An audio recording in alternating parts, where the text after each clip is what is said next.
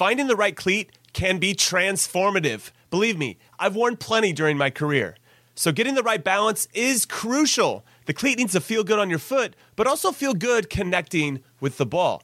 The New Balance Furon 7 Plus is built with both of those points in mind, offering overall comfort and precise striking in the game's fastest moments. Because, as I learned the hard way, because I didn't possess much of it, speed matters in soccer. That's why the Furon 7 Plus is built for accuracy and precision at rapid pace and is engineered specifically for use on firm ground.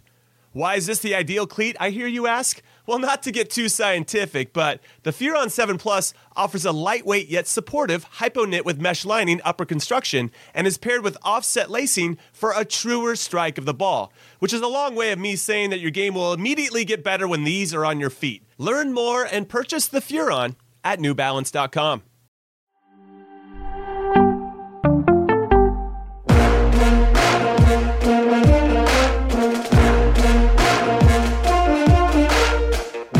Yes! What is up, everybody? Welcome to Brad podcast in soccer we trust. I'm Jimmy Cream Cheese Conrad alongside Hollywood Geek Pearce, and we welcome the return of Charlie Chuckwagon Davies, who apparently had, and I'm using air quotes, you can't see me, issues with his dial up modem yesterday, which I believe is code for I actually went to the beach instead. Chuck, explain yourself. you know, the, the Wi-Fi can be faulty out here on the island. I'm in, I'm in Nantucket. You know, it's sometimes it works and sometimes it doesn't. Yeah, yeah, yeah. Those summer, those uh, summer days, sometimes that Wi-Fi just goes right out, huh? When it that, really does. The wind comes in, you know. Yeah, right when the, you know that margarita hits, that Wi-Fi goes out, and uh, sometimes you just gotta write write it off. You know, it's quite, it's quite a coincidence when that happens when the drink hits your hand and the Wi-Fi. it's crazy. It's crazy. Well, before we go any further, we got to give a happy birthday to one Charlie Chuckwagon Davies. Charlie, uh, I don't know how old. What, 29 today? What's how old are you going to be? Yeah. Well, actually, it's not even today. It's tomorrow. But U.S. Soccer put it out today, so I'm just going to go with whatever U.S. Soccer says because I believe everything that I see on the internet. Chuck. Yes, um, I am 36. Whoa! Uh, yeah. It's like um, you could go play for Barcelona with Robert Lewandowski. I think he's the same age. It's crazy. I mean, I, am I'm so, you know, I look at these dates, um, these birthdays, and and I I think, wow, I get another year. I'm just pumped. Um, used to be, you know, when you're older, you're like, oh, I'm getting older. I'm like, I get another year. Let's go. I'm excited. I feel like I'm I'm aging and and I'm just more appreciative of everything. So Let's go. I think I'd be appreciative in that shirt. I don't know if anybody can see Chuck Davies, but uh, Chuck D has got a magical shirt on. Make sure you hit like and subscribe if you haven't already. Hit subscribe on any podcast platform of your choice. Go check out our YouTube channel so you can see what Chuck's wearing. It is quite something hey, special. Jimmy, real quick, real quick. Yes, go. It, it's also a bit weird when your Wi-Fi goes out on your birthday weekend. You know, that's uh, true. That's true. That's. Uh, I just want to point that out too. You know, Charlie's that. Charlie's Charlie was always one of those guys that didn't have a birthday. He had a birthday weekend or a week. Uh, I could see him getting up to a month at some point because he's that kind of guy, you know. That's so, true. Yeah. it's true. Thank it's you to nice. everyone out there. yeah, it's nice to see that. I'm glad you're joining us from the from the from the basement of your furnished basement of your beach home, uh, your summer home. Yeah.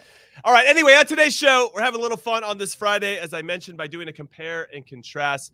We're going to compare our last World Cup team in 2014 to this current iteration, and then we're going to discuss our 2010 team because they were the last team to play England in a World Cup as well. And they were the generation of Charlie and Heath. That was more of the 2006 variety. Uh, if you guys don't remember that game against England, it was 1 1. Steven Gerrard scored a very good goal in the first half. Robert Green gave it back to us off a pretty pedestrian shot from Clint Dempsey, but it decided to bobble it over the net. So we got a 1 1 result that ultimately led to us winning the group, the first time we've ever won a World Cup group. But let's talk 2014 first. And Chuck, since it's your birthday, I'm going to come to you first because when I looked at the the lineup that we had, let's start with the Ghana game. That was our first game in Brazil. Mm-hmm. We had Dempsey and Jozy Altidore. It looks like we lined up in a 4-4-2, but I bet you it mm. was more of like a 4-4-1-1. Clint can go get the ball wherever he wants. We got Clint and Jozy up top, Michael Bradley, Jermaine Jones, Alejandro Bedoya, and Kyle Beckerman in midfield. That is uh we're gonna kick ass and take names type midfield. We got Beasley at left back, Besler, Geoff Cameron center backs, Fabian Johnson at right back, and Timmy Howard in goal. Pretty solid squad, Chuck. Very solid. Um, when you look at three players in particular that I say will walk in any lineup, any any generation, is Clint, Jermaine Jones, and Tim Howard. The, those three in particular are studs. They're the standouts. I'd say when you look at this roster compared to the to current 2022, there, there's a lot of names that can be you know plugged in. You know, I, I and I also look at how they built this team. Alejandro Bedoya is in this in this starting eleven because of his work rate, his his commitment to the team, and not so much. You know, I don't want to take away from his talent and skill, but that's what you bring in within this group is you need to plug in players who are just going to give 110% the effort the commitment getting up and down and kind of set the tone. That's what bedoya did for this group. He was he was the glue. Um, then you have michael bradley and beckerman. They were more you know protect the back four get on the ball. You know michael liked to spray the ball. Beckerman wanted to like just win the tackles play simple, mm-hmm. play simple. and jermaine was the wild card. He, he would go everywhere there was no limitations, but um, I, I really like that. In the back line, would you put, a lot of current vibes now. But would, you, would you, say DaMarcus Beasley? You wouldn't consider DaMarcus Beasley in this? Not group, not as a fullback. Not as a left back. No. So, but, and, and so then, where does he get in? Because, where does he get in? Like well, Pulisic or Timo? Like, where are you going to put him? Who? Bees. I love bees. I'd find. Well, he doesn't fit. He doesn't fit in. He doesn't fit in a diamond. That's for sure. But like, no. you would play a different formation if you're going to get bees on the field. But he's bees would, I, I bees would be bees, competing with yeah. Christian Pulisic right now for that that spot. Bees That's in wild. His prime. That's wild to think about. By the way, mm-hmm. yeah. Yes. So bees in his prime would be a left winger com- competing with Christian Pulisic. So I think that you know is was a tough a tough ask for for bees you know in his best because you know of, of the skill level that uh, and quality that Christian possesses. But again, Bees was so consistent, and that's why he had been, been a part of four World Cups. I mean, it's also hard. 2014 is also uh, 2014 is also hard because you're talking about uh, a 32 year old bees versus you know okay. PSV Eindhoven well, bees, we could, early. We could talk about 2010 bees, and I mean it still goes into the conversation.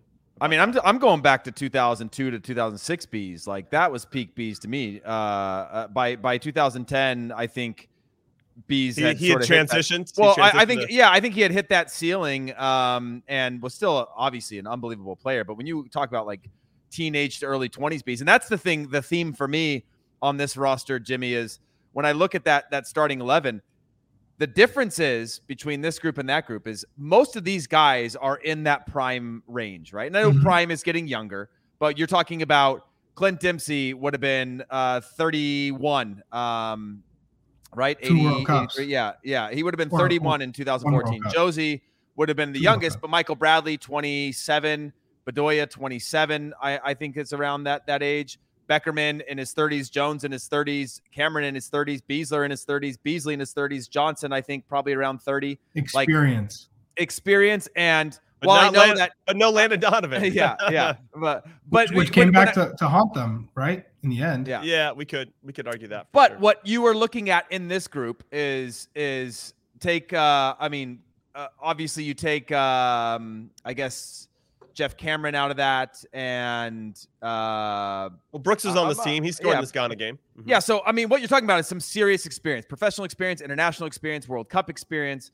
And I think there's a huge value in putting that because you go, mm-hmm. okay, there's nothing that these players haven't seen before. Now, our players, you go back to Nations League and then you go Gold Cup and then you go World Cup qualifying. They did a great job at all those, but none of them had done any of those before. And that's what they're relying on to go into a World Cup now, where yes, it's the Middle East and yes, it's Qatar and yes, it's not going to be necessarily as hostile as maybe qualifying was, but very different and emotionally very different. I've never been to a World Cup, Jimmy. Only you, you can speak to it from this group of that first step onto that field and that nerves you get of like, man, it's one thing to talk about. It's one thing to have the pressure. It's another thing to just actually now you've you're living out your dream, but now you got to turn that into to something. And this group, Christian Pulisic, Champions League final, no problem. But a World Cup for this entire group, that's going to be something different. No, no, I'll jump in with that experience and say that what I found interesting throughout that process when I ended up making the team is that you the build up to the event is is long and you talk about it a lot and you're working really hard to to step on the field and to represent your country in this event. And and there's a lot of a lot of people behind the scenes not in a bad way but just like oh man i hope you get to play. There's just so much of that. And then finally it comes. And what i realized and i think i've discussed this before on the podcast is that you're ready when the whistle blows or you're not it actually doesn't matter where you played before, if you played in Europe, played in an MLS only, or what you're going to do afterwards, if you're going to make the move, go to a bigger club. It doesn't matter. Are you ready in that when that whistle blows at that particular moment? Because in my World Cup, it just didn't. It, it just felt like there was maybe the expectations were too high. In 2002, we kind of came out of nowhere and beat Portugal, scored three goals, held on till the very end, 3 2, end up getting playing Mexico, a familiar opponent in the round of 16. Everything kind of worked out. We played fantastic in that, played even better against Germany, but lost in the quarterfinals. And it felt like we were supposed to surpass that. And then maybe the expectations of that same core group. I wasn't part of 02, but I was part of 06 with a lot of the same players. It almost felt like it was too much in some ways. It wasn't spoken, you could just feel it. And so once we lost that first game to Czech Republic 3 0, it it, the vibes were not the same because when you got to win that feel, first did game. it feel like failure? Like uh, coming out of that because personally you've achieved a dream a goal right? But you know you're at a world cup and going three and out is not uh, uh, a success for any u.s national team to go into a world cup. Uh, individually it was fantastic. You know I, I, I obviously wanted to go through and help help the team uh, continue to move on and and in some ways build off of what we did in 2002, which it didn't feel like we did. It felt like we regressed in some way, that we took a step backwards, and and everybody was disappointed. I remember seeing Ivan Gazidis; he was floating around, and he was so crestfallen that we couldn't get out of our group. That the things that it was, and so he, I'm just using him as an example because he was still part of MLS at that time. And even though he was proud of how the MLS players performed, the ones that only had MLS experience and the ones that had the majority of the minutes of that were me and Clint Dempsey, it still felt like there was we left something on the table there in, in that first game. Well, you know, it's interesting. After we lost to Czech Republic, apparently I, can't, I we weren't there. We're you know you're in a bubble when you're in these situations. So Bruce Arena went into the press conference and threw individual players under the bus, mm. which is something he he never does that, or maybe he didn't at that time. And and afterwards, we got back to we flew back from the city back to Hamburg where our base was he brought everybody in right when we landed and we had a meeting and he apologized for throwing guys under the bus. And I was like, all right, you know, was it, was it my name? Was he shocked? Was he, he like, was do you flustered. think he was, he was so Bruce rarely gets rattled, right? I think that's one of his gifts is that he pretty much stays steady, doesn't get too high, doesn't get too low. And he was irate after we lost to Czech Republic and how we performed and and we didn't really ever punch back against them and and uh, he just got outcoached as well, right? I mean, the whole team outplayed, outcoached the whole thing and and that that's that's tough, especially when you have all this hype going into it. And so I didn't know until after I asked some of the other players who had been around, does he not do I don't know. I'm not around Bruce enough to know, and I'm not usually the one being singled out because I'm not good enough, right? So so but and they said no, he's never he doesn't do that and he doesn't bring people in to apologize. And so there's already this kind of weird tone and shift around the game. And that was just around the first 90 minutes, boys. We still had two other games to redeem ourselves. And we put ourselves in a position after drawing Italy in the second game to do something against Ghana. It didn't work out. But the margins are so fine at that level that I, all this hype and all this buildup, if you don't perform in that first game, we're talking about 2014. We got through the group of death because we beat Ghana in that first game. We have to win this first one against Wales. I mean, for me, it's paramount to how the vibes are going to be for the rest of it. Because if you get your ass handed to you like we did in 2006 in that first game, it's really hard to come back from it and try to regain that composure and that momentum that you had going into the tournament. And thanks for having me, everybody. Yeah, it's a pleasure to be hey, here. hey, talk yeah. about gobbling up oxygen. Yeah, jeez Louise. Hey, Sorry, Alex. It's Charlie's hit, birthday. It's Charlie's hit the, birthday. hit the mute button on Jimmy for a little bit. We should start having a new muting rule. I'm, I'm, I, I should be muted sometimes. Sorry, you kept, you kept generally egging say. me on. You but, but, me I, on. but Charlie, let me ask you this: um, U.S. Uh, against England. Uh, not a great performance uh, in in, the, in 2014, no. but come out of it with something. Do you in think 10, now in 2010? You mean? Yeah. Okay.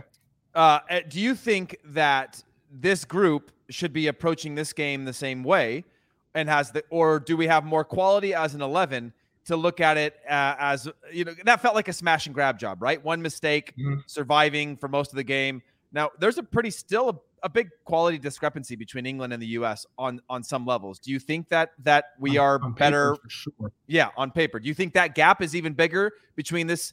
Because like it, England and U.S. then was still a gap, but it didn't seem as big as now. You look at England and how good England national team is versus England then. It's a pretty it's pretty spectacular rise, but our national team has risen as well. Uh, for sure, we've improved. And you look at you know, Are you looking at 2010 now? Are we doing 2010? Well, I was just well, I was just thinking just about the England. I was just I was just posing got a question it, about it. England, U.S. England. back said, off. Your your oxygen, Charlie. Take it away. Yeah, yeah no, I'm not going to take that much oxygen. Like I, I can barely breathe. You sucked it all up. Gee, it's like Everest in here. it's like I'm in a trunk. I have very limited oxygen. Um, well, you got to throw in the goats, right? So Tim Howard, Clint Dempsey, and Landon Donovan, just alone, and then Carlos Bocanegra, because of his leadership, he had played in England for so many years at Fulham. Oguchi Onyewu, you know, that alone, it brings a certain character to the group, and and I think that England didn't have that fear factor. You look at our group, yeah, Christian at Chelsea, but not a consistent starter. Not not when you're looking at you know Harry Kane and Phil Foden and you know Bukayo Saka, John Stones. These players play every single game. I would say there's going to be that initial can can this group you know excel in these moments that's that's the test right the character test you look at some of the older guys in these you know past world cups it's they they they rose to the occasion they didn't let the moment you know catch them they weren't oh boy you know we're playing against you know some of these big time players they just went and smacked them and you talk about the smash and grab it's a, it's a point and it's a big point and it, it ended up allowing the us to finish top of the group 2014 the, the big win against ghana to start i so I'm going to be watching this current U.S. men's national team group as far as okay, you've had this experience now worth World Cup qualifying. The World Cup's a whole nother level. You got to show up, and it's and, and it's these games where you don't have possession. It's a grind. It's a battle. It's more of the the out thinking, the tactically, you know, the positioning. If they can do that, all those things well to to, I guess you know equal the playing field in terms of certain quality of, of those players that England possess, then yeah, then we really have a great chance. But again, um, I think what separates the older groups from this current group is that experience, which you can't get unless you play in a World Cup. I think when I look at these teams, Sorry, ahead, Heath, I just want to jump in. When I look at this 2010 team, that back line, Bocanegra on the left back, Cherundolo on the right, Demerit and Oguchi Onyewu is a formidable back line for us. And I wonder, would you go Cherundolo? It's very defensive, though. But, but yeah, Boca Boca is a, a, left. He's a center back center playing back. left back, right? So right, right. You're not getting a left back that traditionally gets up and down That's the line. He's That's true. he's stay home left back. Mm-hmm. So okay, well then Cherundolo though. Would, would, you want Cherundolo or Dest? I mean, I mean, I if it's that back line, I'd go with. I, I mean, Cherundolo was really good both ways, but like if you're having that much of a sit home back line, that's where you can have a little bit of that hybrid where you'd want Dest way up the field to create yeah, some yeah. Uh, numerical advantages or some imbalances within the team. I th- I think I would like Dest there. I love Cherundolo. I think he's a legend and and and and all of that. But like having Serginho Dest when you have a back line from 2010 with that group, then yeah, I would want somebody with a little bit of that sauce that he has.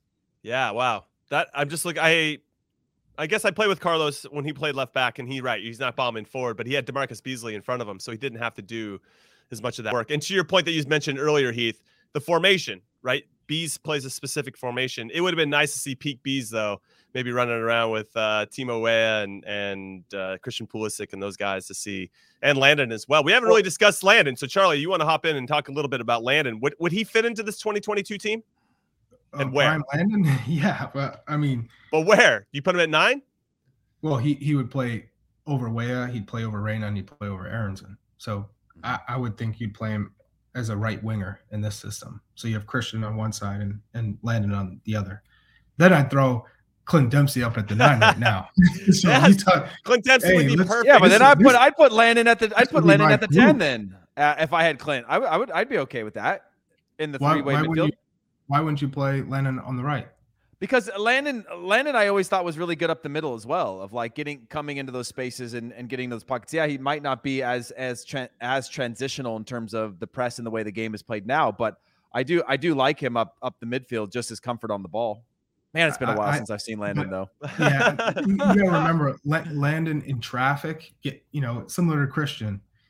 Take a couple I think Landon was a, a little bit smarter in possession. He knew, okay, I can't take too many touches. He, he was mm-hmm. very, um, I think just his intelligence was s- supreme in terms of, okay, when can I take touches? When can I, uh, how do I combine? How, how do I break down defenses? So I think in, in watching Landon at his best is when he had space like Christian, when he was isolated, making runs out of midfield, Um, so for me, in this with this current group, I'd play him uh, as that wide uh, player. But you could also play him as a false nine. You I could. think I think he would be best with this group as the, as the right winger, and then you have Clint up top playing Yeah. that playing off him. Landon was fluid too. Landon, landed. What I what what's what feels different now from this is it feels positional with this 2022 team. You never see Pulisic go to the other side, but I remember in the national team you'd see some flip flopping because a play would go on one side or you know someone hits a is taking the corners and they'll play on that other side for a couple of minutes and there was just a, a, a different dynamic when you'd move them around and. I always remember having wingers where sometimes you're like, okay, they're getting pushed to one side or the other, they're not effective. Let's switch them. And I don't like you can't move Pulisic. Pulisic is going to play in that same exact spot every single time. Yeah, And- moving. Yeah, and and that's that's something different. I'm, I'm gonna about Landon. I wanted to say that what I loved was his off the ball running. There were times where, whether in training with the national team or against each other at the club level, where he would absolutely toast me with some run. His timing of his run was fantastic. He just wasn't always around players that could make the pass or even saw they could make the pass. Maybe they just didn't see it, A- and uh, it felt a little unfair for him because he just provided this dynamic that I didn't see with some of our players on a regular basis. And when he made that timed run and the player could make the pass, you were dead. You really didn't have anything. And his, to your point, his IQ for the game and his understanding of when to go and when to stay without the ball, I thought was always, always uh, sublime. And I feel like at times people are drawn more to Clint Dempsey because he had a little bit more of the sauce with the ball per se. But there was things that, that Landon did off the ball that I think uh, there's no other player in our pool that that could really touch Hey. that on a consistent level. Here's a, here's a, here's a question for for both of you actually. With our midfield, Musah McKennie Adams right now, and Mhm. 24 looking at 2014, does Right. you're saying Jermaine Jones would fit in there? Would Michael Bradley go in? Jermaine Jones gets in that team. I, I don't care. He'll he'll play. I mean, he was the- he was the- every- He He was the best in 2014 though. He was like our best player. Uh, literally he, he would play in any lineup. W- But which spot would you put him in? So who who comes out? Musah McKennie Adams. Where does Jermaine Jones go? You put him at the six because I feel like sometimes he's Mm, so yeah, eager he's- to go make plays. I think he's more of an eight. So I think Musah's No. out. Um, I think you have to have No. somebody holding there because Beckerman was the guy holding for for the U.S. in 14. I think he takes McKennie out Wow. Yeah, because you, you Musah, uh, McKennie and Jermaine play in that eight role, box to box. You can't take Moose out because he's so different than. Oh, I'm and- yeah. remembering Jermaine's runs with the ball in 2014. We gotta get Jermaine on the show, by the way. good in 24. I mean, he's a youth national team coach. We should get him on talking about our our, our youth team. So, Yeah, uh, but JJ yeah, sorry, JJ Charlie, I didn't mean to interrupt. But yeah, no, but yeah, he, was he was the best a player. monster. I mean, he he came towards the end of his career uh, with the Revs, and he crushed it. He he dominated MLS. Mhm. Jermaine was a freak of nature in the way that he tackled. He read the game well. He had so much quality, technical quality that you would say, Mhm. "What? I, I- you're a defensive midfielder. How can you do some of these things?" He was he was incredible. I don't think he gets enough credit, to be honest, uh, because we got him at a later uh, stage of his career. Because you know, ultimately, he was trying to play for Germany. He couldn't get in, and then he realized, "Oh, this is an awesome opportunity to, to represent the U.S. and play in a World Cup, which every player dreams of. So why wouldn't you make the switch?" Mhm. But if we had Jermaine at a younger age and, and everyone got to witness him as as he grew, oh my gosh. But yeah, he would he would walk into this team. It wouldn't even be it wouldn't be a question. You maybe you maybe have to change the formation because if you want West on the pitch, Tyler Adams and Musah, then maybe you you play with um uh, with a more you know 2014 style midfielder where you just everyone's going to run, win the ball. All right, question for everybody then. Whether you're listening to this on podcast, hit us up on Twitter, ISWT Pod, drop us a follow there as well. We'd appreciate that. If Jermaine Jones could play now, where would you put him in the midfields? Would it be for Adams, McKennie, Musah? We heard from Charlie. We're going to hear from Heath here about that. Let us know right now in the comments on YouTube after you hit like and subscribe. So, Heath, where would Jermaine Jones slot in your midfield three? Uh, yeah, I would agree. I think I think him and Mc, him and McKennie have very very similar skills. I would probably put him in. Yunus Musah is a, a little bit different, um, but Tyler Adams I think is is is still sitting tight in there across. I mean, generationally, I'm I'm curious to hear where who who in our past pushes Tyler Adams out of that sixth spot in terms of his quality because we we have had some good and and different style of of, of holding midfielders, but yeah, I would say Weston McKennie uh, comes out. Pablo, in the, in, Pablo Mastroeni. No, not Pablo. I would say prime Michael Bradley versus Tyler Adams now. Michael Bradley in his prime. okay. What what year was that? I'd say say probably- his prime was when he went to Roma. Wouldn't you say that would be his prime? Was that a? I mean, that would have been that would have been around. 2012, 11? 2012, 2013. I'd say after that 2010 World Cup, he started to come into his prime. No, no, no. Roma No? had to be Roma had to be later because we're in 22 now, and he's like six years into MLS. So it'd be it would have been He came to Toronto in 2015. yeah. So maybe 2013, 14, I guess he would have gone to Roma because you only in Roma for what one and one season, one and a half seasons. Yeah, but I'd say that Um, was yeah. kind of correlated when he was at his prime with the US. Okay. This, this is the kind of guy who went to Roma and was like, I'm going to take say. De Rossi's job from him, and and that's his mentality of a, of a, of a, of a, of a player. Mhm. Um, but yeah, you so you think you think Michael Bradley peak Michael Bradley pushes uh, Tyler Adams out? I, I'd, I'd say that's the discussion. Yeah. Okay, let's move to center backs. We've done some midfield talk. We've obviously done some attacking talk. Matt Besler and Geoff Cameron played in the 14 World Cup. You have Oguchi Onyewu and Jay DeMerit that started in, and Carlos Bocanegra could be thrown in there too for 2010. Any five of those guys, Omar Gonzalez will throw him in there as well from 2014. Any of those guys getting into this 2022 team? Because we have some holes at the center back position, Chuck. Yes, Or he. I, I, th- Go I ahead, think, Charlie. I think I think all, all, of, of them. them. Yeah, All of them. I agree. All of them. Dude. Are- are we- we had Jimmy, are you crazy? Come on, you're a backs center in. back. Let's be real. I just throwing it to you guys first. I, I took up a lot of airtime. I'm trying to be. I would say uh, Omar diplomatic. Gonzalez is the one that's probably on par with with the rest of them in terms of his national team career. Yeah. uh, with with Zimmerman, but you talk about Bocanegra, uh, Demerit, Bocanegra, Demerit, Onyewu, yeah. yeah, Onyewu, in direct. yeah. Put him in now. For, I just want to make sure Hey, we're, hey, we're, even on, we're on Geoff the Cameron, same page. Geoff Cameron was a really good center back. He was so athletic. He could cover ground. He could pass the ball. He had really agree. good He's- feet as well. I think he's an Aaron Long. I think he's Yeah. the Aaron Long of this group. He Or- is. Yeah. Yes. So so Geoff Cameron, my only my only concern with Geoff Cameron was that he had instincts of always wanting to go forward. And I love that about him, except when we needed him to stay home and be disciplined. uh, and, and that showed in the Belgium game in the round of 16 of 2014, Yeah. where they took out Kyle Beckerman, put in Geoff Cameron because Jurgen Klinsmann, and I quote, said he played against Marouane Fellaini a few times, and that's why he elected to start him over Beckerman, which is insane Uh. because as a center backs, you get used to having a holding midfielder in front of you for a certain amount of games, and you get comfortable with how he blocks passing lanes and how he supports you, and then you switch that for arguably the biggest game of the tournament. You know, I don't want to get into any any Jurgen Klinsmann slander. We can save that for another time, but. But uh, we can have our, we can have him on the show. It'd be fun to uh, rehash some of this stuff with old Jurgen Klinsmann. But I find, yeah, Cameron not as much for me. Uh, Besler, I think what I liked about Besler, really steady and obviously could hit the big switch. He's kind of like the John Anthony Brooks of the of the group, right? Um, in some capacity, that left footer with, with good ball skills.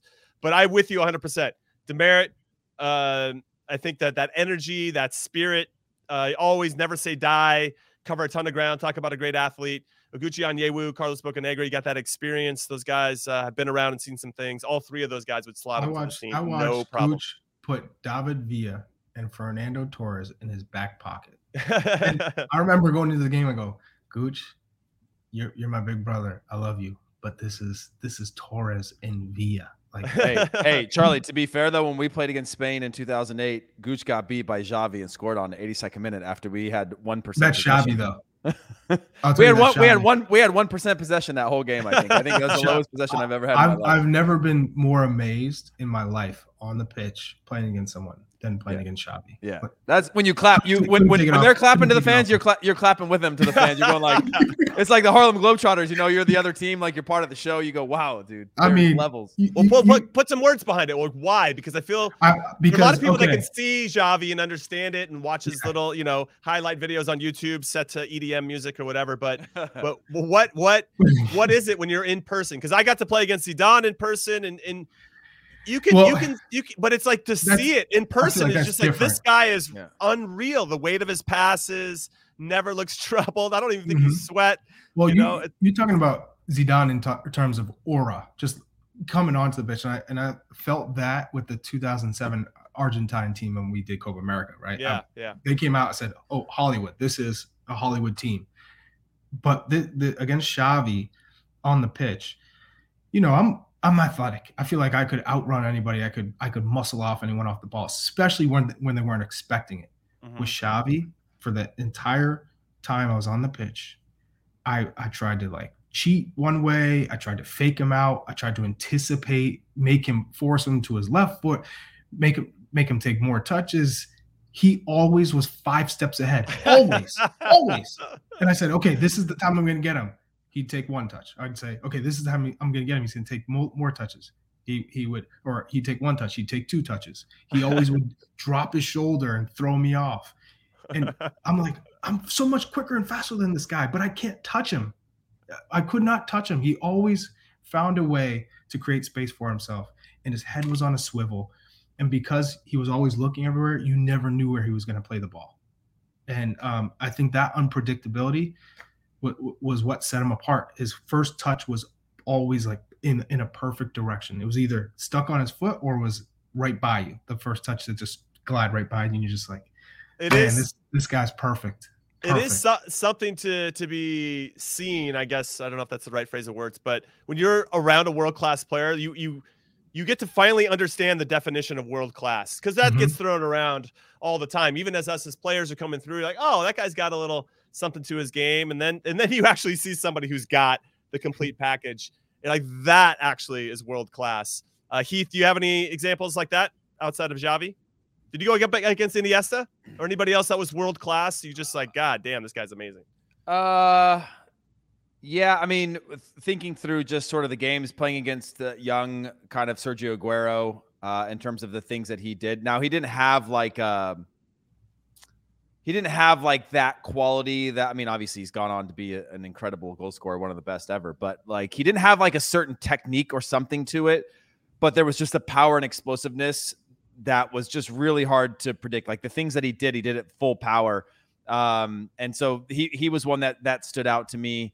And then you know thinking through the Argentina games thinking through I'm, I'm just trying to think oh I remember Jimmy 2006 uh before the World Cup it was I think it was like actually I know it was my sixth cap for the national team, and it was Germany uh, against Germany. And I remember coming in with 20 minutes left to play and a cross going in, and Michael Ballack banging one home on a header uh, at the near post, and me thinking like, wow. Like this is this the power, the speed, the stadium. Like it was probably I, I, the emotions are. I'm, I'm probably wrapping all into one single moment. But to see somebody at that occasion get up and just smash something home like that in front of a, a, stadium. I'd never played in front of a big stadium before. I'd never played where you can't hear each other and things like that. And I remember that being a thing where I'm like, wow, like I've got all those times that I talked mess about how how Champions League looks easy to play, you know, and uh, you know the game looks easy from there, and there's time, and teams are sitting back. You go, yeah, no, I was, was full of it. Was was there a moment for either of you where you played against someone that is held to to a, in a high regard and you and you did well and you thought oh i i actually i can be at that level or i, I could you know you you gave me the confidence to know hey i, I can keep going that's a great and, question and i should be yeah. I'll go first. I had the chance uh luca toni in the world cup. That guy's a brick house and i thought all right this guy's going to try to manhandle me and he played like Kenny Cooper. I know you guys will know what that means. Oh where, no! Don't do that to Kenny. He's just trying to wrap his nice guy, I love man. listen. I love Koopa Loop. Don't get me wrong, but and I'll even tell this to him. No, but you look face. at Kenny and he, he should be a monster, but he's not a monster. He, like, he just likes to play. He likes to play. He doesn't want to be physical. oh my god! I love Kenny strays. Cooper. Why he catch, he's catching strays for no reason. I reason. knew. No, I tried to. So you guys knew exactly what I was saying. Listen, I love Kenny Cooper, and and he, when he sees this, he's gonna be like, "Oh, Jimmy, come on, man, why'd you give me a stray?" But but Gumby, and now, now no, okay, he used so to like to wrap. He would want to wrap you up. That was it. That was the only contact Kenny Cooper wanted to do. He wanted to wrap you up behind him. Um, but he didn't want to get up for the headers and challenge on those things. No, yeah, yeah he didn't use his physicality like he probably could have. And then and then uh, Raul playing against Real Madrid. Uh, as much as I appreciated his movement in and around the box, he still needs a little bit of service to to to make that happen. Not to say he didn't get it because Beckham and Zidane and all Roberto Carlos were all out there. But R9 Ronaldo was ridiculous. Having to play against him for 90 minutes, I learned a lot about life, not just the game, oh, you played, about you, you life. Played against R9? I did. I did at the so so MLS had this like all-star team that they sent over to play against Real Madrid in the Bernabeu. It's like their first or last um their last game of preseason before they started the regular season. And it was the Galacticos: R9, Raul, Zidane, Beckham, Roberto Carlos, Iker Casillas, Sergio Ramos had just joined the team. The team was sick, and uh, what they told us essentially another friendly team got um, a team that they asked had to drop out. And this is when Beckham was negotiating with Pepsi and whatever to come to MLS, and he hadn't come yet. So they said, "Oh, get an MLS All Star team over here." So it was me, Pablo Mastroeni were the center backs, Frankie Hejduk, Matt Reis was in goal, Shalrie Joseph was in front of me, Jaime Moreno, Landon. Uh, it was a it was a crazy team, but we we in Clint, we were there. Uh, we we showed up in Chicago on a Sunday and flew to Madrid and landed because it was an overnight flight. Landed on Monday, went straight to the stadium to train. Stevie Nicol was the coach, and we played them the next night on Tuesday night.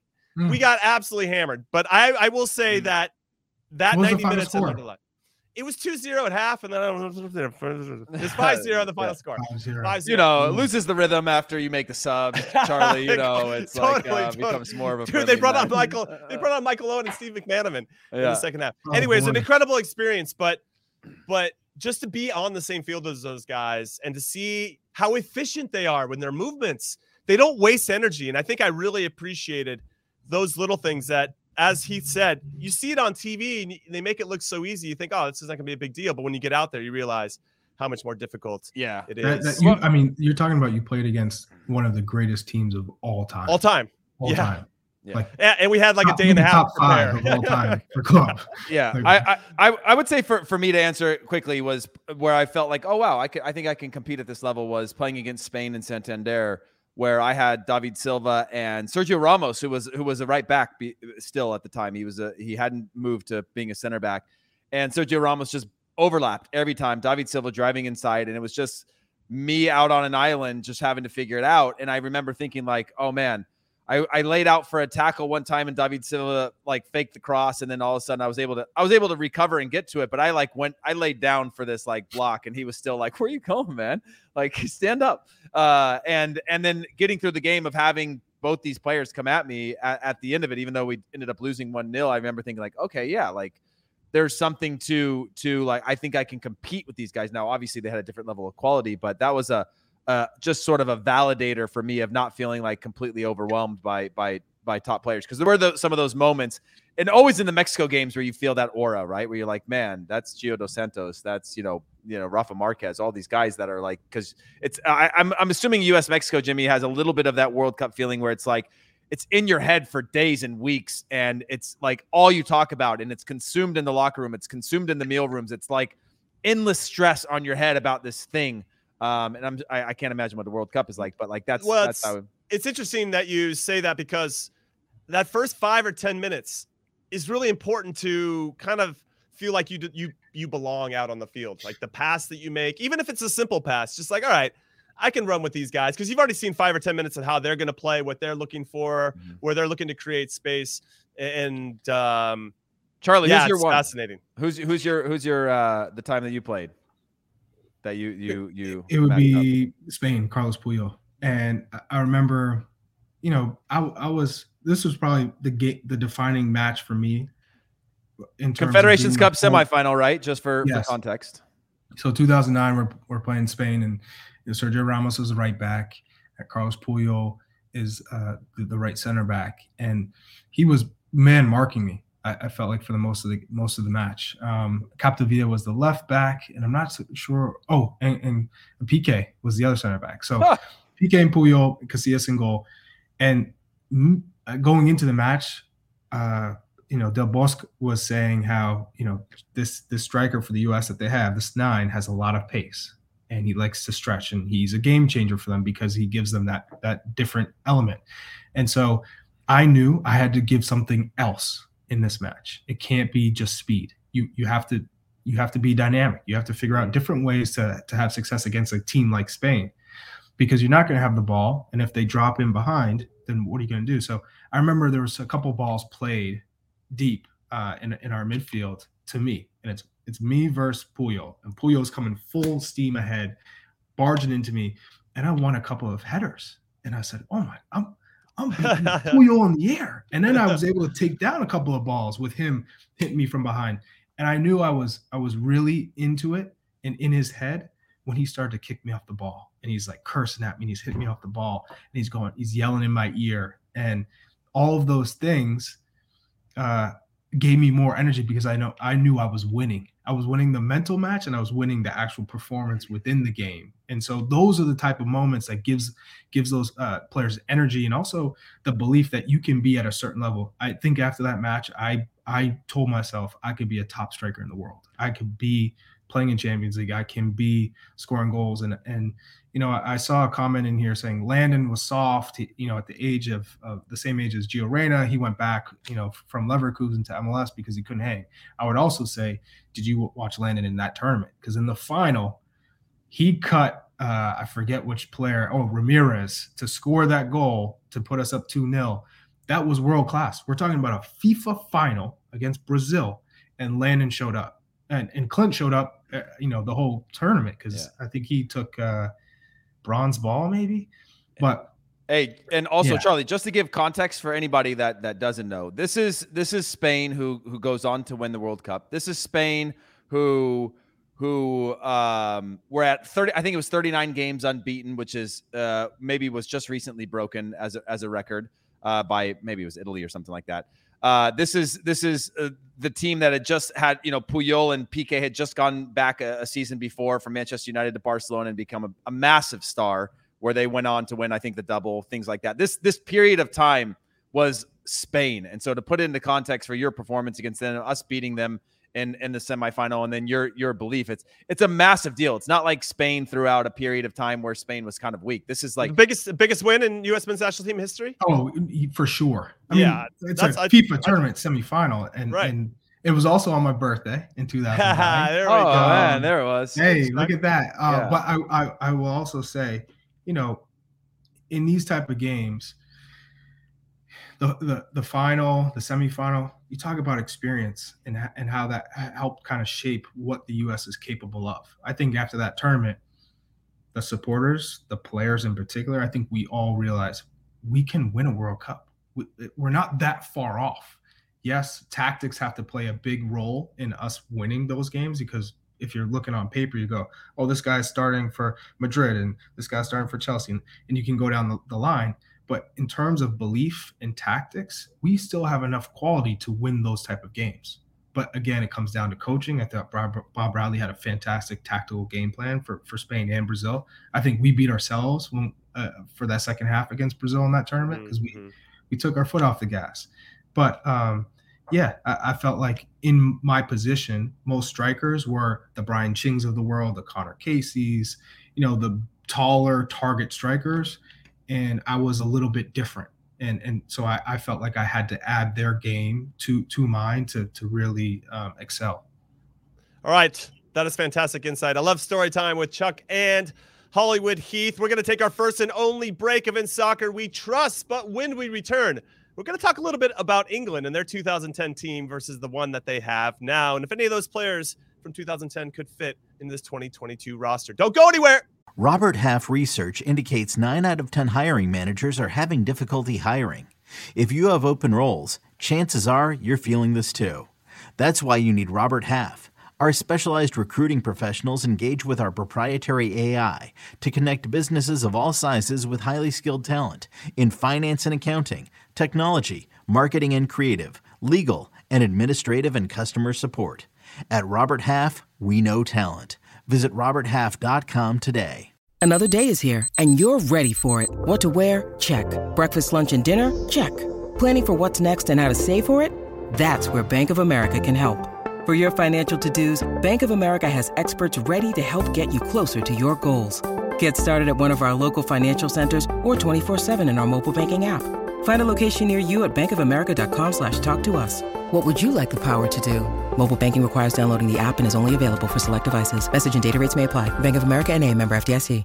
Welcome back to In Soccer We Trust. I'm Jimmy Conrad, also known Cream as Cheese Cream Conrad. Yeah. for everybody that's listening on podcast form, you don't get to see the Paramount Plus commercials that we're rolling here on the YouTubes, but there's a mockumentary coming out about an esports player named Cream Cheese.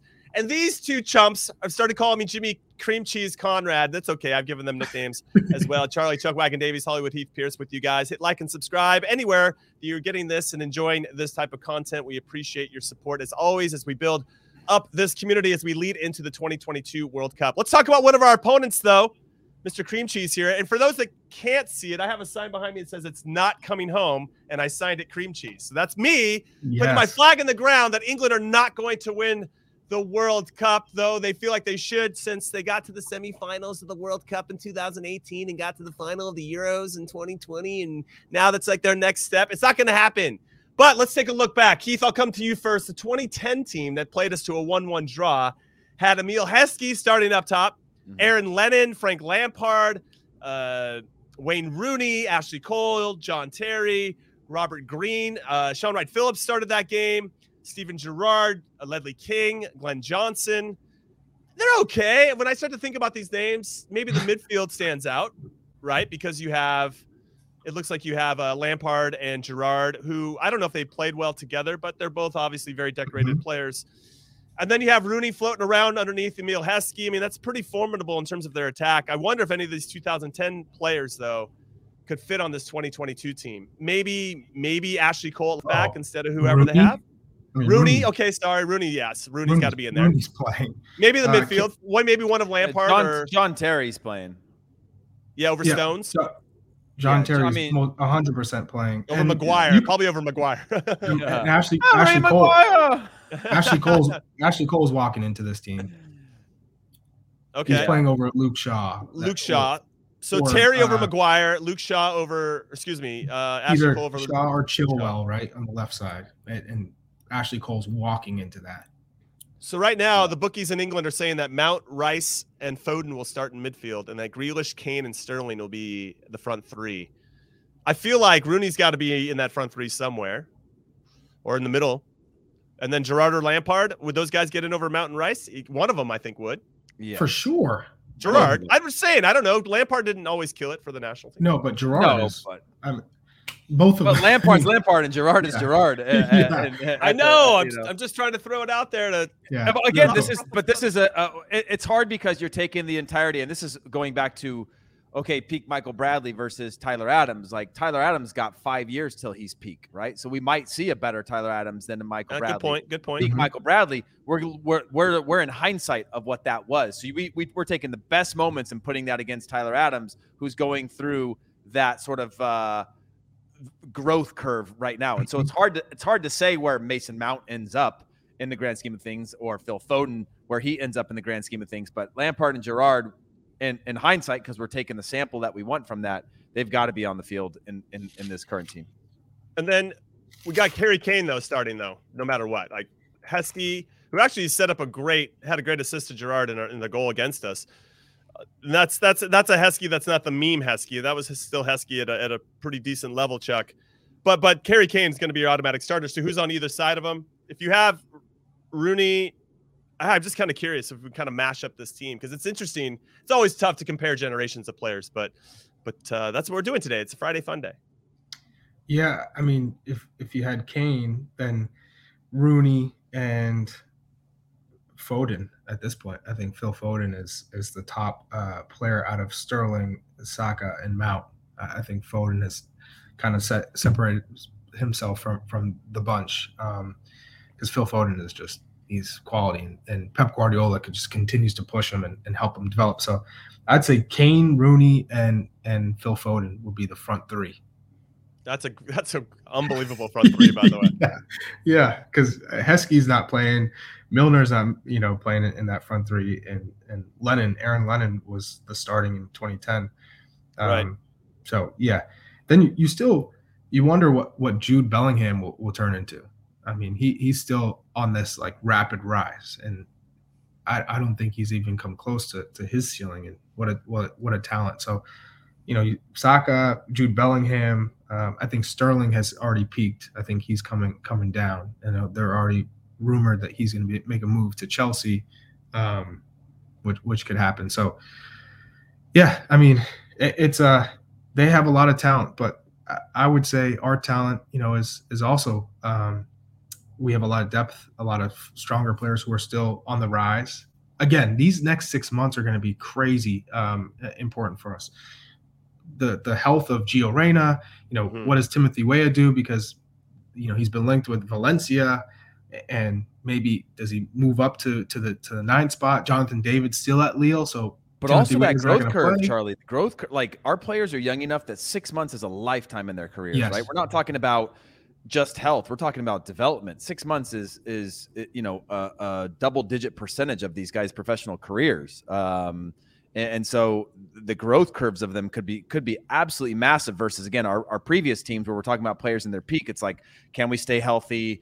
You know, uh, playing time or not, you kind of had your team. Whereas these guys, we've seen the rise of them go through these challenges. It's pretty big deal these next few months. I think Sergiño Sergiño Dest stands the biggest um, opportunity to improve if he stays at Barca and he plays under under Xavi because I think just from a tactical standpoint and a decision making standpoint, he's going to grow considerably playing at Barca, and that will really help the U.S. men's national team at the World Cup. Yeah, hundred percent. I'm looking at and speaking. Go back to England very quickly. They played four games in that June window. They lost to Hungary 1-0. They drew with Germany 1-1, 0-0 with, with Italy, and then lost to Hungary 4-0. And I wonder, we're going to have special guests. The reason I bring up England again, because Joleon Lescott, former England international, is going to be joining us next week as our special guest. Look forward to uh, getting in some insight from him. He's just been coaching the U21s with the Three Lions, and he's going to have a lot of insights on what they're going to look like moving forward. We're also working on Daniel Sturridge to come on the show as well. He can, another resident number nine that Charlie can have a counterpart. He's actually in Boston, Charlie. I should connect you guys because yes. uh, I think he's just hanging out to make that happen. But – do you think England has anything to be worried about? And Charlie, I'll come back to you, birthday boy. With only scoring one goal in their last four games, their two games in September are Italy away and Germany at home, mm-hmm. and they still have some issues. And and even though they have all this promise and they're dealing with always the expectations that the country expects them to bring it home and win the competition, they're not free from figuring out a way to not score. They're not scoring right now. So I'm kind of curious uh, I, is that something they should be worried about, or it's just like whatever? No, I, I don't think so. But come come come September, and they're still in the same spot. I, I would say yes. I think their success has has um, a lot to do with with their performances now. Long season, their success expectations are super high. I mm-hmm. think maybe the concentration levels weren't there. Uh, maybe they took their foot off the gas a little bit because they're feeling themselves this is kind of a, a, one of those moments that gets everybody to kind of say, okay, let's let's get back to what we're doing to to put ourselves in a good position to win a World Cup because that's ultimately what this group is trying to do. So um, they have the quality to do it. So the World Cup is is all about chances and making the most of it. So uh, right, I think. Right. I would not put too much stock into to England's recent performances. If, if anything, it's going to allow them to refocus and, and get uh, in the in the right mind frame for for a World Cup. Yeah, they got Iran first. That game is going to be on November 21st, and that'll kick off at 8 a.m. Pacific, obviously, excuse me, Eastern time. So we're all going to be pretty eager to see how they do in their first game, and I'm sure their whole country will be feeling the same. Because as we've discussed already, winning that first game is of the utmost importance. It definitely increases your odds of getting through. All right, let's get into final thoughts for this Friday fun day. All over the shop, and that's just the way that we like it here on a Friday. Heath, I'll come to you first. Any final thoughts about anything we discussed or anything you want to maybe touch upon that we haven't discussed yet so far? Uh, no, I mean it's just just a reminder that that uh, generationally we've had a lot of talent in our national teams in positions. I think this group again is probably collectively more talented than any generation we've had. But again, when you're putting that up into when you're throwing that into a World Cup and talent doesn't mean anything if the experience can't sort of translate. And we've always had experience come World Cup time. So this is a unique timing where it's not 2002, where it's you know uh, Landon Donovan and and um, and um, DaMarcus Beasley are sort of breaking onto the scene as your breakout young stars. This is a team of young stars, uh, but still lack that that experience of World World Cups. Okay, my final thought: Happy birthday to Charlie Davies and his 15 houses and his 10 yachts and everything else he's got going on. We appreciate you. Mr. Charlie Davies. Yeah, those curtains are very, very nice in the background. very- Very, very, yes. expensive. Very expensive. Somebody said Charlie's Oh, about to catch you. some Pokemon with that hat that he's got on, which I love as well.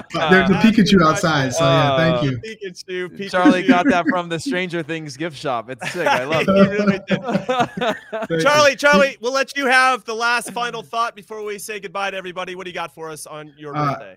I love spending time with you guys on my birthday, even though it's tomorrow. Let's go. Um, I, I think one of my biggest takeaways was you guys calling Kenny Cooper soft serve ice cream. I did Um, not. I did not this say is that. un- unbelievable that did he, not he's that. catching strays. Hey, on- that was cream cheese. That wasn't me. That was cream God. cheese.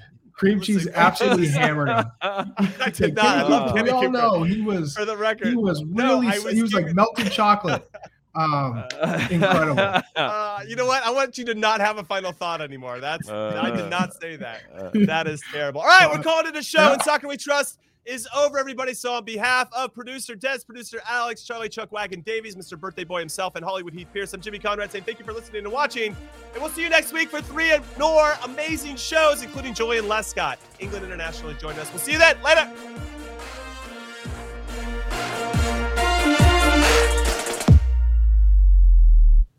You can now relive the best moments of the UEFA Champions League 24 7. The UEFA Champions League channel is a new 24 hour streaming channel serving non-stop goals, highlights, and full match replays from the world's most prestigious club competition. Reminisce on your favorite moments, legendary players, and brilliant goals with the UEFA Champions League channel, streaming around the clock on Pluto TV and the CBS Sports app.